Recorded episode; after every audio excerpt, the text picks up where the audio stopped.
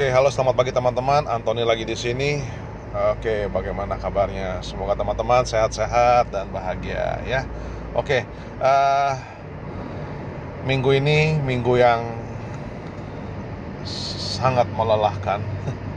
uh, banyak sekali meeting yang harus saya uh, selesaikan pada minggu ini.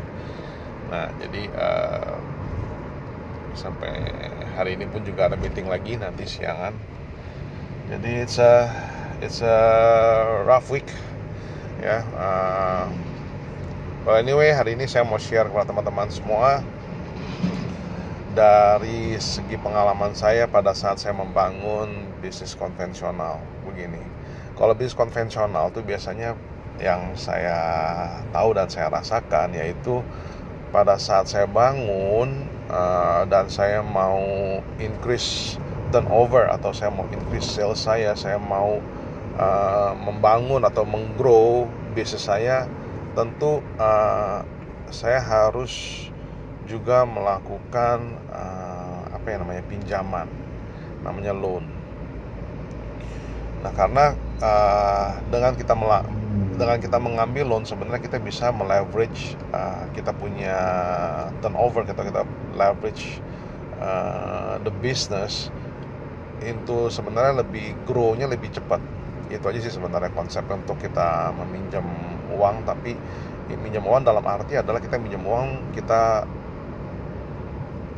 kita inject uang tersebut ke dalam bisnis kita ya. Tetapi bukannya untuk minjam uang untuk sesuatu yang consumable atau konsum konsumtif tapi untuk reinvest reinvest into the business Nah biasanya kalau kayak hal-hal seperti itu ya tentu bisnis kita grow-nya akan lebih cepat. Nah jadi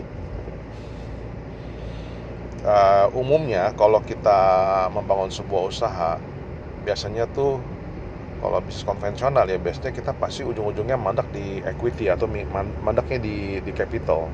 Nah, kalau capital kita terbatas, tentu turnover kita juga terbatas. Jadi tentu uh, dengan turnover yang terbatas juga sama uh, ultimately uh, perusahaan kita growth-nya agak agak slow down. Nah, jadi makanya untuk mempercepat growth-nya itu ya tentu harus kita melakukan soft loan atau loan kepada uh, financial institution, maukah itu bank atau dan lain-lain. Jadi uh, fungsinya loan itu di dalam bisnis itu sebenarnya untuk mempercepat growth si company tersebut atau mempercepat growth si bisnis itu tersebut.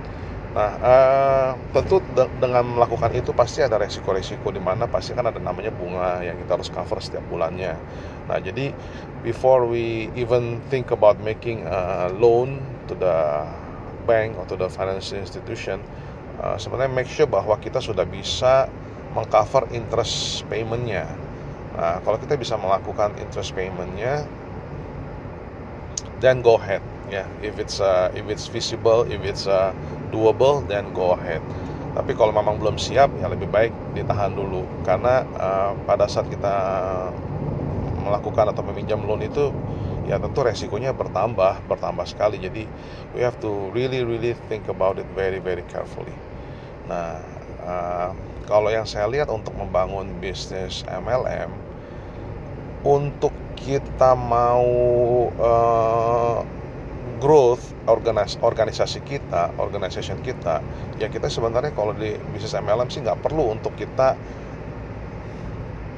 pinjam uang atau pinjam loan di bank untuk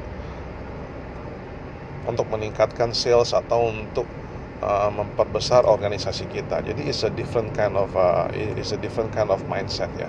Jadi kalau untuk uh, untuk bisnis MLM tuh pasti intinya adalah kita lebih fokus kepada uh, kerja aja ya. Kerja aja. Dan the more you can leverage your time the more uh, you can commit yourself to the business then uh, eventually without kita pinjam loan eventually business MLM yang kita bangun itu pasti akan bisa berkembang.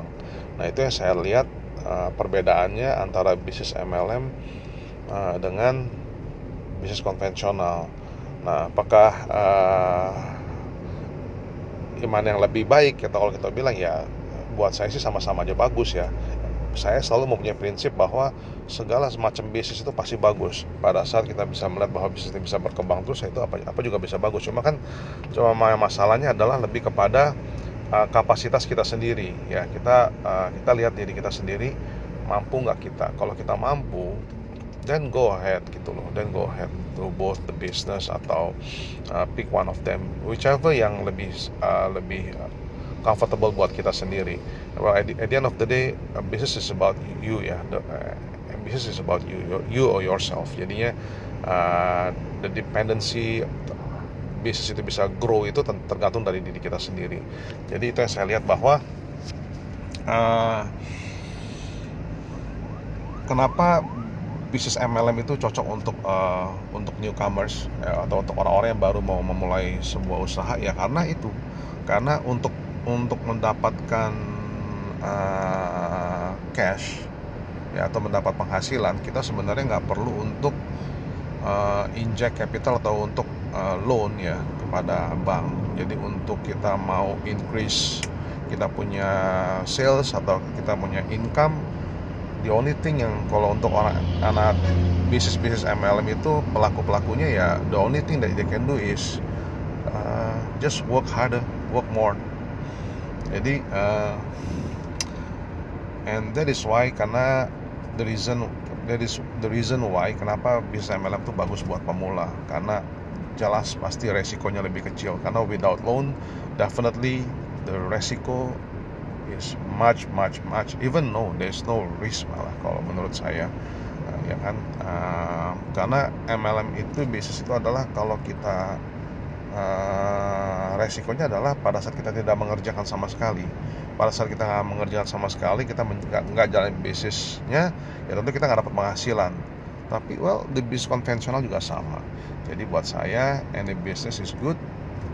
So pick one pick one pick yang mana yang it's suitable for you or you want to do both juga bisa Oke, okay, uh, untuk saya hari ini sampai di sini dulu. Terima kasih teman-teman. Selamat pagi dan sukses selalu get rich. Bye bye.